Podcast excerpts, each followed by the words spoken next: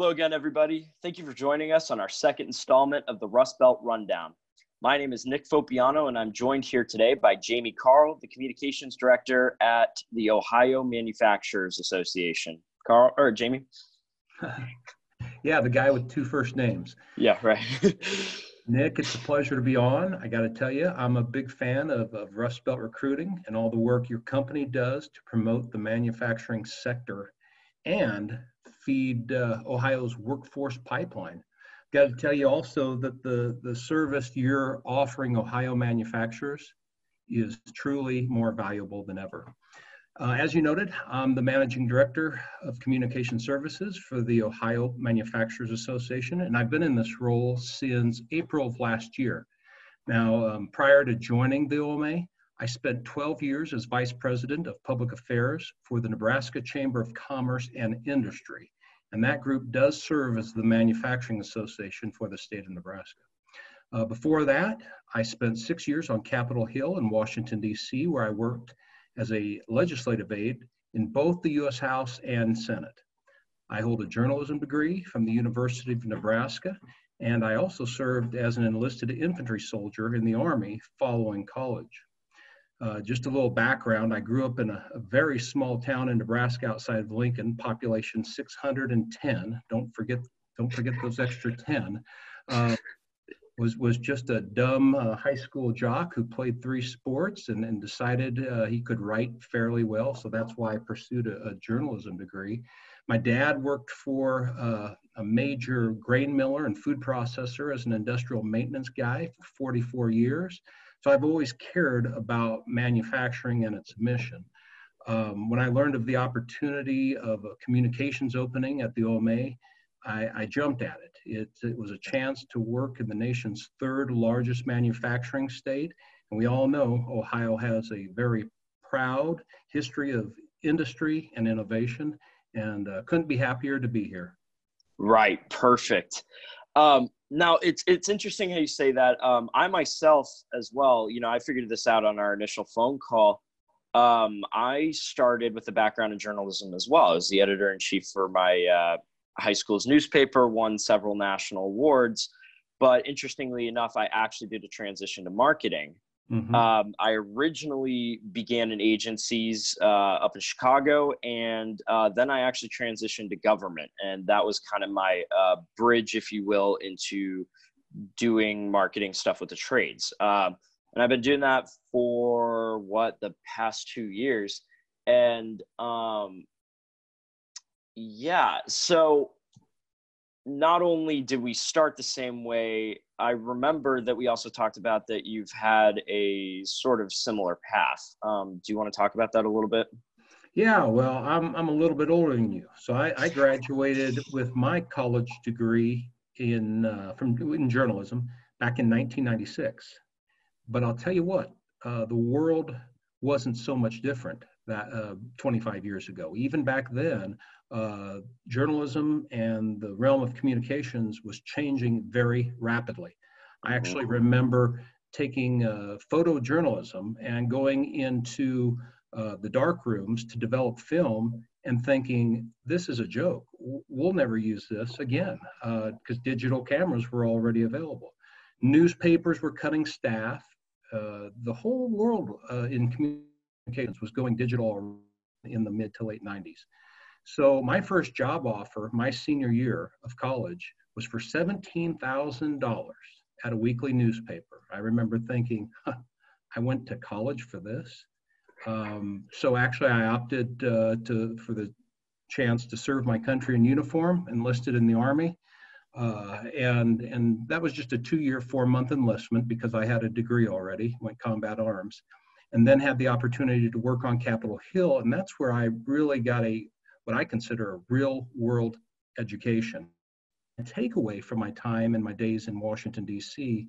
was the challenges that government can impose on producers, entrepreneurs, and job creators. It really opened my eyes to the fact that government doesn't act as a partner oftentimes, it, it oftentimes acts as, as a hurdle. So uh, the, the chance to work at the Nebraska uh, Chamber of Commerce and Industry came up, And that's where I, I really understood the importance of advocating for manufacturing at the pol- you know in, in both terms of policy and information. And uh, I also realized that it was incumbent upon me as a staff member at the Nebraska Chamber of Commerce and Industry to inform policymakers at both the state level and federal level, uh, as well as the public, about the role that manufacturers play in adding value, creating jobs, and boosting national security. I realize I, I don't, Nick, I don't have the knowledge or ex- expertise to tell a manufacturer how to run his or her facility. Um, Me neither. I'm almost useless in that capacity, okay? But I do have the experience and knowledge of public policy issues to keep them informed about the latest legislation, regulations, and developments that are going to impact their business. And so, so that's my, that's where I fit in you know that is very important in our jobs as well because you know that impacts us and our job duties as much as anybody on the floor on, on a manufacturing floor you know um, mm-hmm. but as our viewers can probably tell this conversation will be about communication and marketing trends in the trade industry uh, we're seeing a lot of changes um, but i first want to point out for our listeners that marketing and communications are different but do serve uh, some similar functions. You know, we both utilize each other at our core um, in reaching our audiences uh, and doing it in the most effective way possible. Um, Jamie, just to just to give me and a little bit of our viewers some insight, what are you? What's your job scope at the OMA? Yep. In a nutshell, I uh, oversee the communication strategies for the OMA, and about uh, we, we have about 1,500 members statewide. So, so my, my most basic job function is how do we provide the information services to those 1,500 plus members? Uh, and this includes email updates, uh, weekly newsletter, we call it the leadership briefing, uh, social media content, news releases, editorials, guidance documents, all that. Uh, we also put out this awesome publication, and I hope everyone who's listening to this checks it out. It's called Ohio Manufacturing Counts. It's an annual look at um, how important manufacturing is in the state of Ohio, everything from number of jobs to uh, sectors most represented, economic development projects. I, I, can share the link with you, Nick, after this, and then you can of course spread that around. Um, I also manage the content on, on our website at uh, ohiomfg.com, as well as the content on makingohio.com. That's a kind of a, a subsector of the OMA, and it's an initiative dedicated to promoting manufacturing careers. And then finally, I help manage the OMA's associate membership program and, and help again with the Making Ohio campaign. Okay, so yeah, from from a uh, from an overview, we do some very similar things like social media, website updating, email content. Um, it's actually interesting just taking this role. Uh, I actually have a Texas background. So, you mm-hmm. know, down here, we primarily do all fields, uh, electricians, welders, you know, stuff like that. Mm-hmm. And um, Facebook and in person stuff was actually our uh, main get to to our uh, to our people that we're trying to reach. Um, and, and it's really interesting here in Ohio, email is something that I was not sure about using, but after doing some more research and stuff, talking to you previously, it um, it actually seems very beneficial to get into. Now, it's the, it's the original social media. Never forget that. It as is. A, as a child of the 90s, uh, I, I, guess, or even 80s, um, I can I can tell you, and having watched uh, the, the, use of email grow from its its inception, I can honestly tell you it is the original social media. Yeah. So let's get into plugging OMF or o, Ohio Manufacturers Association towards the end. Let's go ahead and jump into the conversation. Uh, now, what we do for our organizations are different, but we utilize each other's fields, as I've already said, uh, in our day to day. I know when I make podcasts, uh, copywriting, uh, a bunch of other stuff. You know, I am utilizing communications. This is a communications tool. Mm-hmm. Um, how do you use marketing in your day to day at all? Is it reaching people? Is it? Well, we'll back up just a step, and and first of all, as as a communicator, my job is to um, to keep our members abreast of of what we're doing on different levels. Okay, so in in uh, look, the, the OMA is a 110 year old trade association, and our mission is very simple, and that is protect and grow Ohio manufacturing. And we do that in three basic ways. We, we do it through advocacy services, some people call it lobbying, but bottom line is we engage state lawmakers, uh, we engage the governor, we engage his staff, we engage different state agencies, and we engage the courts, all to represent the concerns of, of Ohio manufacturers. Number two, we are working more and more on workforce solutions. That has become a bigger and bigger priority. And I don't think the COVID 19 pandemic is going to really um, um, take away from those efforts because at the bottom line is it's always been about skilled workforce when it comes to manufacturers, right? It's not just bodies, right. it's, it's skilled workforce. So we've, we've put a lot of time and a lot of effort in the last three to four years on, on building workforce solutions. And then finally, uh, we have the communications and information piece. But um, so, so knowing that a, a big part of my job is to let our members know what we're doing in, in the areas that matter to them, I have to find various ways to reach them. The people opening are, are we, so we, we have two main forms of email communications that are sent daily and weekly. We do news clips every morning, every single morning. We have about 300 members out of, out of 1,500 that actually receive those news clips. Not a huge amount, but we have almost right. a 50, percent open rate on, on the people who are getting those news clips. They want to know what took place overnight and over the last 24 hours and these are all Ohio news sources. So and some national news sources. So it's it's easy click and they can they can open up uh, open up the news of the day. We also offer a weekly briefing. And that weekly briefing, instead of more on current events, is focused on policy developments. Our staff actually writes it. I write it. Um, our, our lobbyists write that. And so um, that that's more a little more OMA centric. Okay. And right. so those, those are our two, what I consider traditional sources of, of uh, communication. Now, mind you, those are emails. But I've also really focused a lot on expanding our, our influence into the social media realm. When I when I took over at the OMA for communication services uh, back in April of 2019, we had only Twitter active and we had about 1,200 followers on Twitter. In 14 months, we've been able to, to ramp that up about uh, 333%. We now wow. have over 54 or 5,500 followers on LinkedIn, which has 2,500 alone, uh, Facebook, which is very active as well, and then and then the, the Twitter account. Okay, so we've got three three venues on social media. And when okay. I when I put stuff out on social media, it's very different than what I'm sending out by by email to our members.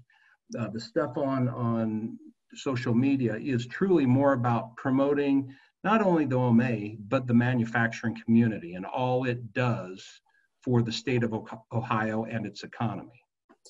Right, and you know I will have to agree. Um, email and social media marketing do have some very dis- distinctive functionality here. Um, one thing that I will comment on uh, with both of our email efforts is that uh, keeping a contact with your members, whether it's your placements, your clientele, or or your members, um, that contact is very crucial to creating a strong bond between you and the people that you're working with. And mm-hmm. social media is a great way to garner attention to that and and right. drive people in. Am, am, i correct in saying that with you? I've always been a believer of that. If you're going to take the time to to compose content to do the research and then publish it somewhere take the time to let people know through social media that it's out there. And um, yeah so so that's that's a, a i think a basic concept everyone has to follow See, I, I do find that interesting because social media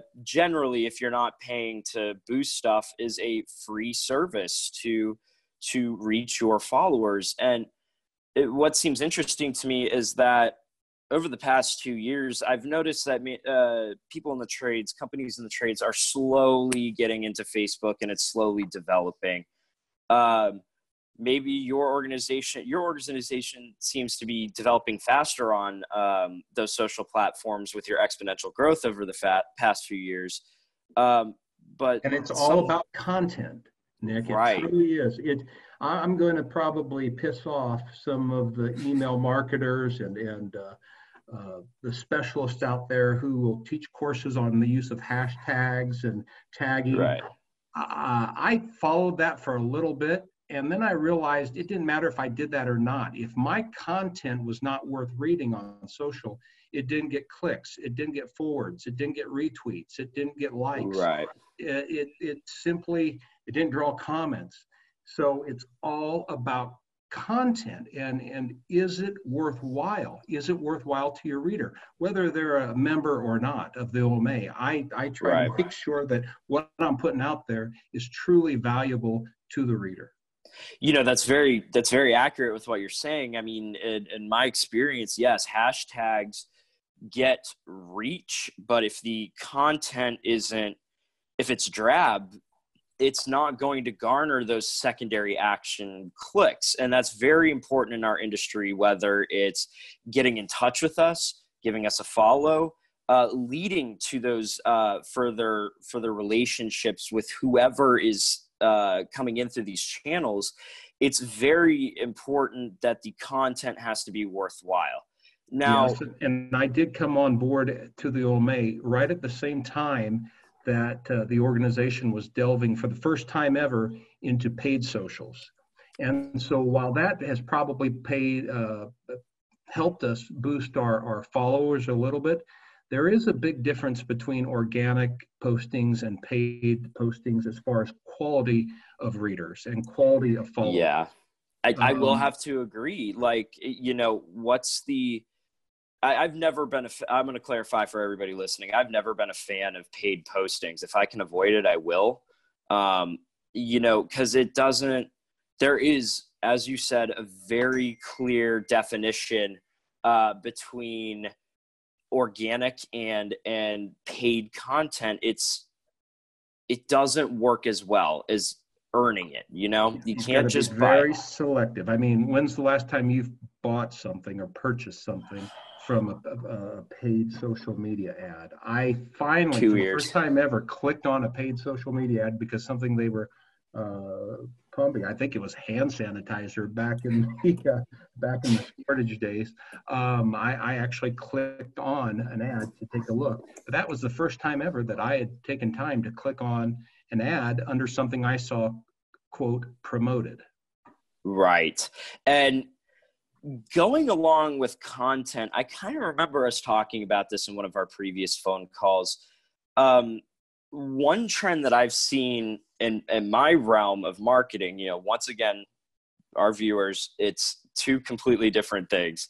Uh, my realm in marketing, I have seen a trend where less is more. A picture speaks a thousand words. You know, mm-hmm. graphics mm-hmm. are very eye catching. Yep. And viewers don't want to read a giant thing. You know, uh, do you see the same? If you have, how do you, how do you how have you adjusted? You know how do you go about sending out newsletters that is content driven yeah. um, and still keeping it attractive? So i think one of if you if you had to rank my duties at the OMA or responsibilities in order, number one or number two would have to be taking the complex and making it easy to understand, easy to digest. And one way we do that, so in our newsletters, which don't get as many clicks as our COVID updates, for example. Don't get as many, we're, we're at about 900 to 1,000 clicks on our leadership briefing, our weekly newsletter, uh, versus 15 or 1,600 opens on our COVID updates because the style is very different. The COVID, the COVID updates are bullet pointed, boom, boom, boom, with a link. The, uh, the leadership briefing is two or three paragraphs. It takes a little more discipline. It takes a little more, frankly, engagement to to uh, go through our weekly newsletter, and that's because we have we it's incumbent upon us to explain it. It just doesn't link to a to an article that's online. So um, right. Say, saying that, uh, I will tell you that that uh, the key in both those documents, however, is to make it as short as possible, to filter out all the unnecessary, and then leave it upon the, uh, put it on the, the reader's shoulders if he or she wants to click a link and find out more. I, I liberally use embedded links in all my, in all my communications.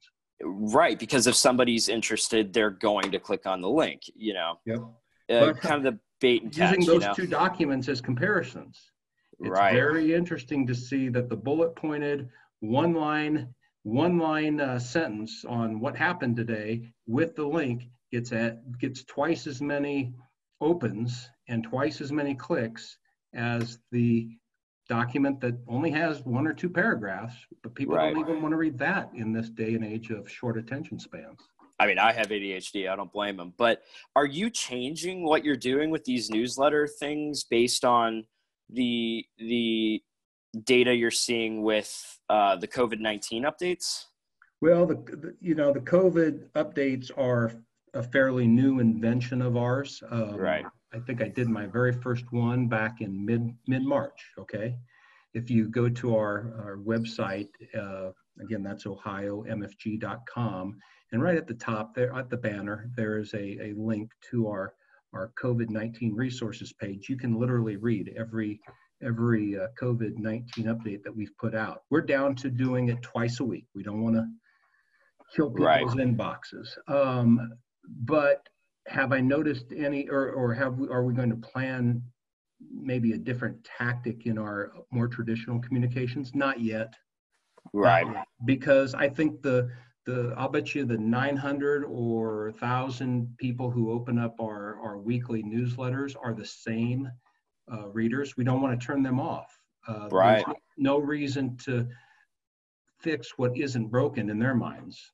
Exactly. If it ain't we broke, don't fix it. That's right. And we also take the time to segment our, our topics in our leadership briefing. We have, you know, human resources, we have energy, we have environment, we have uh, safety and workers comp, we have workforce. So things are already um, um, segregated into different categories. So if you're not interested in HR, you don't have to read HR. You can scroll right down to workforce. Right. Now, this is also this, this kind of topic that we just jumped in on is pretty interesting. Um, I've been leaning towards more the school of thought less marketing for COVID nineteen is is better. Um, but you guys are jumping straight into it and giving updates. Uh, my train of thought is, you know, people already see enough of it on ABC, NBC, Fox. You mm-hmm. know, I don't need to cram their social media feeds um, with with more and more stuff about it. But there is also a benefit to to um, giving industry specific news, if you will. Um, what kind of drove you to say, okay, yes, we need to give updates? What what was the what was your train of thought? What was you know your boss's train of thought? What was the organization's train of thought on that? Uh, what drove us to the daily updates was literally the dozens, if not hundreds, of phone calls and emails we were getting from members on what do we do? Whether it was workplace safety, uh, whether it was um, you know paid leave, whether it was the financing programs that are being made available through the SBA, it was questions from members, and we needed to be proactive in giving that them that information. Now, I'll tell you, Nick, we have really two strategies when it comes to socials and when it comes to the emails. When As it I should do, be yeah, when I do the, the, the posts on OMA socials, it's uh, during the COVID crisis, it's almost been completely uh, focused on what I call, quote, good news stories. That is, stories about uh, manufacturers in Ohio who have pivoted to produce PPE uh, protective gear or or have donated things like hand sanitizer or PPE um, to healthcare workers and right. first responders. So these are the stories that while they're out there, they're not the front page stuff. They're they're the stuff that frankly gets overshadowed by the doom and gloom. So these these I think these stories have played a large part in that uh, 333% boost in followers on our socials. Okay, because people want to read good news. That's what. Yeah. You know this whole. Uh, I don't know. I, I think social have been in many ways has been a failure uh, there's nothing social about people arguing politically or making threats online. Um, social media needs to be just that. It needs right. to be social and telling good news stories about um, how how manufacturers are responding to this pandemic is is indeed, I think, one of the best uses of of that technology. As now, you, oh, sorry, continue. When it, when it comes to our email, um, you're right. I can go out and, and Google COVID 19 and, and find a million news uh, stories just from today on, on the pandemic, right? So, what we've done is um, just kind of like the leadership briefing, we've broken the email into segments. I have, we always lead off with um, OMA activities, if there are any. Then we go right into state activities because that's our that's our wheelhouse. Right. So I, I, I kind of summarize the governor's briefings so people don't have to watch an hour and 15 minutes of, of Governor DeWine talking. Not that it's not interesting, but they don't have time to, to sit and, and take an hour and 15 minutes out of their day. And right. so I'll summarize the, the key takeaways from that. Uh, any big developments from the state agencies, or if there was a, something that happened at the state house, I'll summarize that. Then on the federal side, I have focused on things like CDC updates, okay? Not, not what's being reported necessarily by the Wall Street Journal or New York Times. I'm, I'm talking, or, or even the Ohio newspapers, I'm talking uh, things that are pertinent to my manufacturing facility. Do I have to wear masks? What's the best guidance on masks? What's the best guidance on sanitizing surfaces? Um, and, and these are the things we've tried to put um, right into the inboxes of our members. Right. And that's and why you, it's and that's why it's getting uh, open rates of between 33 and 39 percent based on the day. By the way, to our viewers that don't know anything about email marketing, 33 to 39 percent is incredible. uh, but going back to social media really quick, all I wanted to tack on to that, you know, we both know from our journalism experience, um, puppy puppy and kitty stories sell you know? You know if you see a puppy dog or you know stuff like that that that sells that that gets viewers. There's also another thing to be bagged from covid-19 in manufacturing uh, this is coming from more of my side of the industry where i've seen a large shift from sales promotions to more of a pr focus uh, within things like uh, promoting for COVID 19, you know, more of like the safety stuff within the trades, stuff like that. And, and most PR messages that I'm seeing now focus along the lines of stick with us as a business to win the recovery as, as a message. Now, I, this is actually really interesting. Um, I, I think this is interesting because PR is being used as a sales tool, uh, something that I'm really unfamiliar with and frankly shocked to see. PR itself is not profit motivating conventionally. Uh, much like your email updates about board meetings are not inherently uh, used as a direct sales tool. But in this time, we're starting to see things like that kind of content become one. Um, like I was saying, PR's focus is on improving brand image to indirectly influence sales. Um, now, in this time that we're living in, I've been seeing that companies are using it to directly increase sales. Uh, what what are your thoughts on this, Jamie? As in, as in, how do you see your job changing in that respect, if at all, in communications? Well, it doesn't change too much because um, having worked for you know business organizations now for 14 years 15 years of my life uh, we're always in the PR business. Um, we're, we're if we're not uh, doing PR exercises with lawmakers, we're we're we're certainly doing it with the public, saying, "Hey, you need to stand up for the business community," or in our case, in the OMA's case, you need to stand up for the manufacturing community, and here's why. Um, right. So, so from my perspective, um, you know, this this hasn't changed uh, things a lot. What it maybe has done is given the OMA more visibility with the public. Okay, because now they're like, huh, I saw that the OMA, uh, who maybe I didn't even hear about three, I didn't even know of three months ago. They're the they're the folks who are telling us about all the good that's taking place in Ohio manufacturing and within our industrial base and and they're the ones letting us know, um, you know, that, that our manufacturers are making PPE or making hand sanitizer. And so I'm going to go to their, their uh, Twitter feed or I'm going to go to their LinkedIn feed and, or Facebook feed and I'm going to find out what happened today where that that connection with the general public may have not existed three or four months ago. Right. So that has been a change is going purely informative within communications in your organization to like a secondary like a secondary motivation for people to sign on and become subscribers. Is that yeah, a fair and assumption? that, and that gives us more sway with with the policymakers we try to influence right so if if uh, we make a switch from all these good news stories to hey did you see the bad the, the harmful language that was inserted into the business immunity bill uh, uh, this past month and why did lawmakers do that when it hurts Ohio's manufacturers? And the general public will say, yeah, why did they do that? I'm going to call my state senator. I'm going to call my state representative and get them, tell them to back off, do what's right for the for the manufacturing community.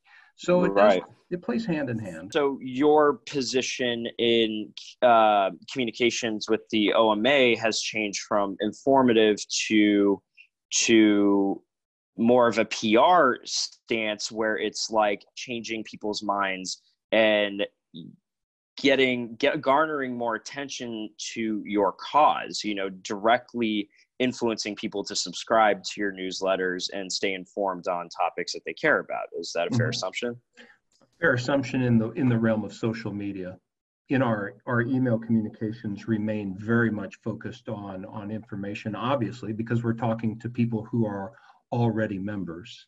Um, in the in the social media realm, yeah, we have focused much on on public relations, but the truth is, Nick, we always have. Uh, that that's when you work for a business association, um, that's that's kind of your job, that's your function. Um, right. And, and so the bottom line is when it comes to letting uh, the general public, the Ohio public, know about all the good work that our manufacturers are doing across the state to produce PPE or to uh, produce hand sanitizer or donate these supplies. Uh, there will come a point in time where we pivot and focus more on policy again.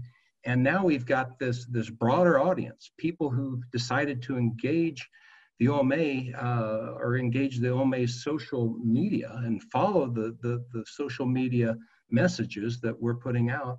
And we can uh, more easily convince them about the, the need to produce a manufacturing friendly climate here in Ohio. Right. Now, I got a question. Do you guys use Instagram at all over at the OMA?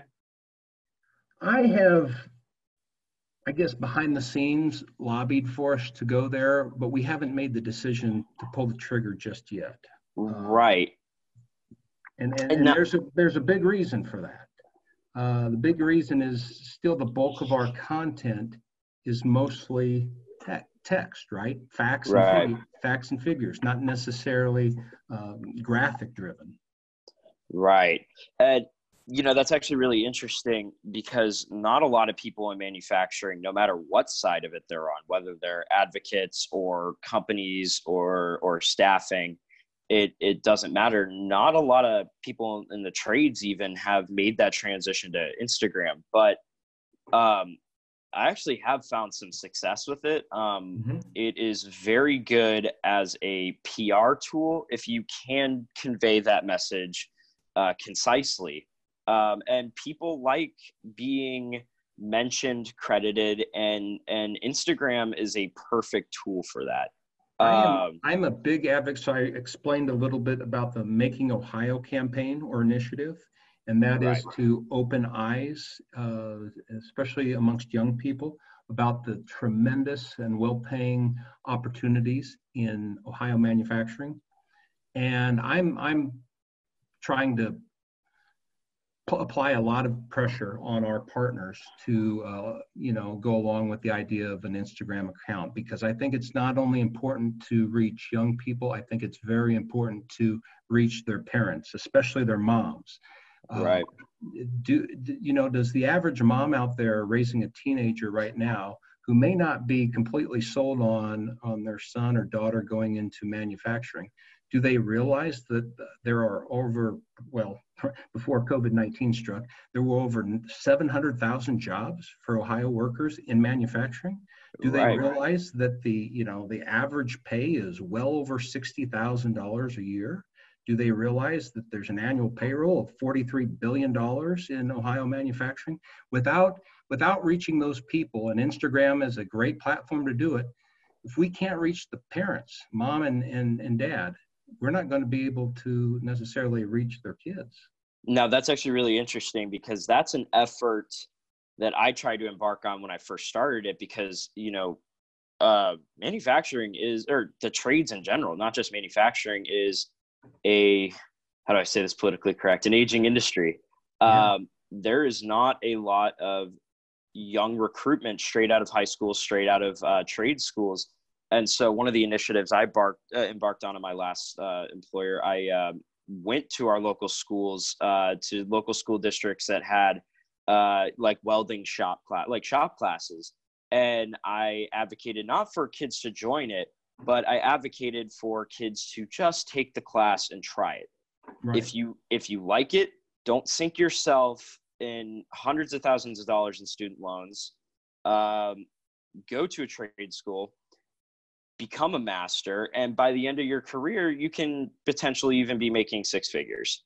Yep. Uh, and and that that seemed to resonate with a lot of people but you know multimedia works the best in any in any communications pr marketing multimedia works. And and so if you can attack that in person if you can attack it over email and on social media it's the best success and there is a big difference in how we communicate with uh, you know our audiences. If they're mom and dad yeah the facts and figures i recited are going to maybe open their eyes.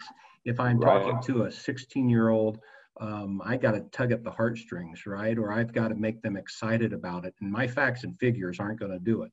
Uh, yeah a, a video with a testimonial of someone who's maybe only five years older than them talking about making sixty or seventy thousand dollars a year, that might do it. Right. So, so they need to hear from their peers who are maybe just a little bit older and who aren't facing $100,000 in college loans, but have been, made a great life for themselves and taken no or very little college uh, loan debt to do it. Right. And so you know, this conversation has to end at some point because I guarantee you and the audience we could go on about this for for hours. Um, do you have any final words for companies out there uh, struggling to make sense of uh, communicating with their audience these days uh, in, in this new time that we're in, or just struggling to kind of make that leap into social media and these progressive um, forms of communicating with people. Do you have any advice that you want to give? Yeah, and it's very basic. Think of your think of your audience first. Think about what they want to know, what they need to know, not necessarily what you want to tell. Uh, don't make it about yourself. Make it about them. Perfectly stated. All right, guys, thank you so much for joining us today on our second episode of the new podcast series, Rust Belt Rundown. Uh, once again, this is a new initiative for Rust Belt Recruiting, and we'd love to hear your feedback as always. Uh, we will have a new podcast every two weeks, so stay tuned for our production uh, featuring industry updates, commentary, and business advice. Make sure to follow us through uh, Facebook, Twitter, Instagram, and LinkedIn by searching Rust Belt Recruiting, and you will find us. Visit rustbeltrecruiting.com to learn more about our cause and find the Rust Belt Rundown in writing, as well as any other articles we have published. Thank you for talking with you uh, with me, Jamie. Would you do you want to plug uh, the uh, OMA, the uh, the other organization you're working for here? Sure. Make sure you visit ohiomfg.com and do check out our social media on Twitter, Facebook, and LinkedIn. All right. Thank you so much for joining us. I had a pleasure. Uh, take it easy, you guys.